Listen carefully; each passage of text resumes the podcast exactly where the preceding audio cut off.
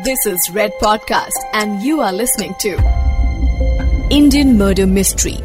नमस्कार red podcast presents Indian murder mystery में मैं हूँ सौरभ आपके साथ। अब तक आपने सुना कि अमित बत्रा और प्रिया बत्रा एक खुशहाल जीवन बिता रहे थे। शादी को 18 साल हो चुके थे दो बच्चे थे और करोड़ों का कारोबार था। लेकिन एक दिन सुबह अमित की मौत हो जाती है और प्रिया बत्रा बताती है कि अमित को हार्ट अटैक आया था। अभी पति को गुजरे हुए कुछ वक्त नहीं हुआ था।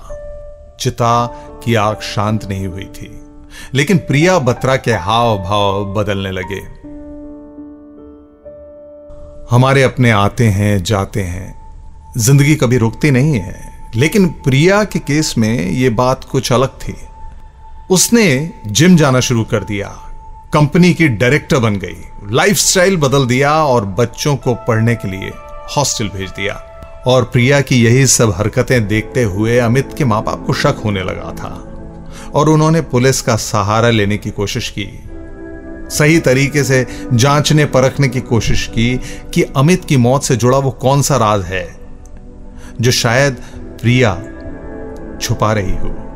आइए, केस में आगे बढ़ते हैं। दोस्तों, पुलिस सिस्टम हमारे कानून की बैकबोन है। हम पुलिस के काम को चाहे लाख बुरा भला कहें, लेकिन पुलिस महकमे की भी अपनी कुछ मजबूरियाँ होती हैं। कभी बाबूगिरी, रेड टेपिज्म, कभी सरकारी महकमे से प्रेशर, पब्लिक का नॉन कोऑपरेशन रिसोर्सेस की कमी, ये सब कुछ कभी कभी कानून के लंबे हाथों को कमज़ोर बना देता है। पुलिस के पास हर रोज मर्डर रेप रॉबरी और किडनैपिंग केसेस आते हैं। ये पुलिस सिस्टम में रिफॉर्म्स की कमी कह लीजिए या फिर बड़े अधिकारियों की मैनेजमेंट लेकिन पुलिस फोर्स फिर चाहे वो किसी भी राज्य की क्यों ना हो, उसे क्षमता से ज़्यादा काम करना पड़ता है। एक एक पुलिस अधिकारी को एक एक छोटे से छोटे पुलिस वाले को लगभग दिन में 12 से 18 घंटे तक की ड्यूटी करनी पड़ती है। और जिस तरह हम ऑफ़िस में ज़्यादा काम होने पर एक आम देखने वाली परेशानी को इग्नोर कर देते हैं, ठीक उसी तरह एक ऐसी ही चूक पुलिस से अमित बत्रा केस में भी हुई। अमित के पिता विजय बत्रा हरियाणा पुलिस के पास पहुँचे थे और कंप्लेंट लिखवाई थी कि उनके बेटे की मौत हो चुकी है और उन्हें शक है कि यह मौत नेचुरल कॉजेस से नहीं, बल्कि किसी और वजह से हुई है। इस सब पर पुलिस ने भरोसा दिलाया था कि वो केस की जाँच करेंगे और विजय बत्रा, अमित बत्रा के पिता, वो खुद भी घर लौटे थे और यही भरोसा उन्होंने अपनी बीवी को जताया। और यही उम्मीद लगाई थी कि उनके बेटे की मौत का सच पुलिस सामने ज़रूर लेकर आएगी। लेकिन अफसोस ऐसा हुआ नहीं। होना यह चाहिए था कि पुलिस को इस केस में तफ्तीश करनी चाहिए थी, लेकिन पुलिस ने इस केस की तरफ़ नज़र उठा के नहीं देखा। जहाँ तक प्रिया की बात है, प्रिया के अपने सास ससुर के साथ संबंध तनाव से भरे हुए थे। शादी के कुछ सालों बाद ही प्रिया और अमित एक अलग अलग घर में रहने लगे थे और अमित रोज़ाना अपनी माँ बाप से मिलने उनके घर आया करता था। पुलिस को इस बात का पता चला तो उनका पहला अनुमान यही था कि शायद अमित के माता पिता उम्र के तकाजे और बेटे को खो देने के कारण पौखला गए थे और इसलिए अपनी बहू पर शक कर रहे थे। कुछ बातें और भी थी। अमित का अंतिम संस्कार हो चुका था और बॉडी का पोस्टमार्टम नहीं करवाया गया था।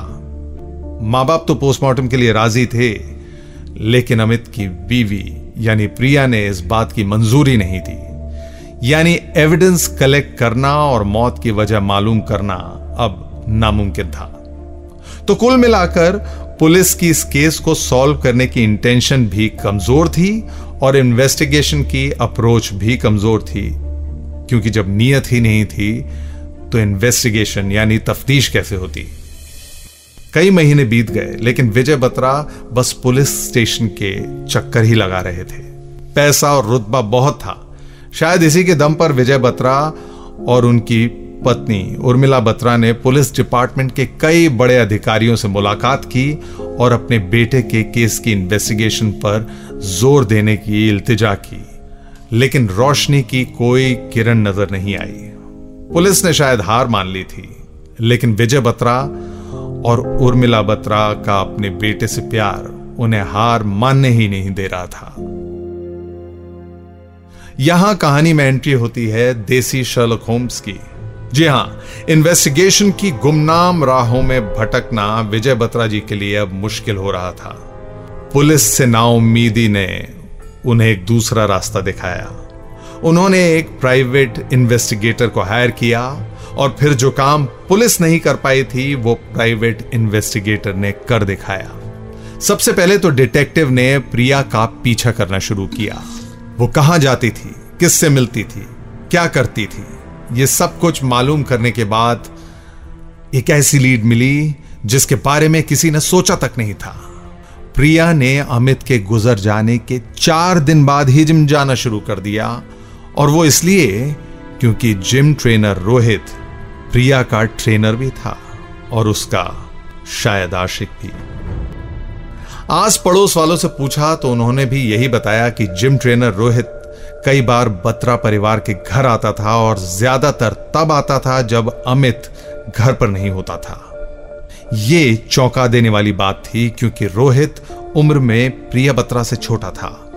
सबूत के तौर पर, डिटेक्टिव ने प्रिया और रोहित की कुछ ऐसी तस्वीरें हासिल की जिसमें देखते ही मालूम पड़ रहा था कि उन दोनों के बीच दोस्ती नहीं, उससे भी कुछ ज़्यादा है। ये तस्वीरें हासिल करने के लिए डिटेक्टिव ने पहचान बदल बदल कर प्रिया और अमित के दोस्तों से बात की और बहाने से ये तस्वीरें निकाली। लेकिन इन्वेस्टिगेशन के लिए इतना काफ़ी नहीं था। अब रोहित के बारे में और जानकारी हासिल करना ज़रूरी था। रोहित का बैकग्राउंड उसके लाइफस्टाइल से मैच ही नहीं कर रहा था। पता चला कि अमित की मौत के बाद से ही रोहित का लाइफस्टाइल भी पूरी तरह बदल चुका था। अमित के मरने से ठीक दो महीने बाद रोहित बाइक से सीधा कार पर आ गया था। जो कार वो चला रहा था, उस कार की कीमत चौतीस लाख रुपए थी। एक जिम ट्रेनर के पास इतना पैसा अचानक आया तो कहाँ से आया? डिटेक्टिव ने जाँच की तो मालूम हुआ कि वो चौतीस लाख की कार प्रिया ने रोहित को गिफ्ट में दी थी। अगला एविडेंस जो डिटेक्टिव ने हासिल किया, वो थे कॉल रिकॉर्ड्स जिस रात अमित की मौत हुई थी, उस रात प्रिया और रोहित के मोबाइल की लोकेशन एक ही थी। कॉल रिकॉर्ड्स के मुताबिक रोहित और प्रिया उस ही घर में थे जहाँ अमित की मौत हुई थी। प्राइवेट डिटेक्टिव के पास पुलिस के जितने अधिकार नहीं होते, उसके बावजूद उस जासूस का स्किल, हिम्मत और कनेक्शंस की मेहरबानी थी कि ये सारे सबूत उसे मिल पाए। एविडेंस को ले जाकर अमित के माता पिता के सामने पेश किया गया। माँ बाप का डर, उनका शक अब सिर्फ़ शक नहीं था। वो उनके सामने सच्चाई बन के ताक रहा था उन्हें। अमित उन्हें छोड़कर नहीं गया था। उसे शायद उनसे छीन लिया गया था। डिटेक्टिव ने बताया कि ये सबूत लेकर वो अगर पुलिस के पास जाते हैं तो पुलिस प्रिया और रोहित को अरेस्ट करके उनसे पूछताछ कर सकती है। और ये सबूत उन्हें उस हद तक परेशान कर देंगे कि वो टूट जाएँ और शायद खुद ही सच उगल दें। जैसा सोचा था, वही हुआ। पुलिस ने सबूत देखते ही माँ बाप से माफ़ी मांगी और कुछ ही घंटों में प्रिया और रोहित पुलिस स्टेशन में बैठकर अपना स्टेटमेंट रिकॉर्ड करवा रहे थे। अब सुनिए, इकबाली बयान में, यानी कन्फेशन स्टेटमेंट में प्रिया और रोहित ने जो बताया, उसके बाद ये कहानी कुछ इस तरह से थी। प्रिया रोहित से 2015 में मिली थी। सालों पहले वाली मिस डेली प्रिया बनने के लिए जिम में वो खूब मेहनत कर रही थी। लेकिन रोहित और प्रिया के बीच जिमिंग के दौरान दोस्ती हुई, जो प्यार में तब्दील हो गई। फिर ये प्यार हदें पार कर गया। प्रिया को अपना पति अमित जीवन साथी नहीं, बल्कि जीवन की खुशियों में अब रुकावट की तरह दिखने लगा था। अमित की मौत जिस दिन हुई, उस दिन रात को प्रिया और रोहित ने मिलकर दो कॉन्ट्रैक्ट किलर्स को हायर किया।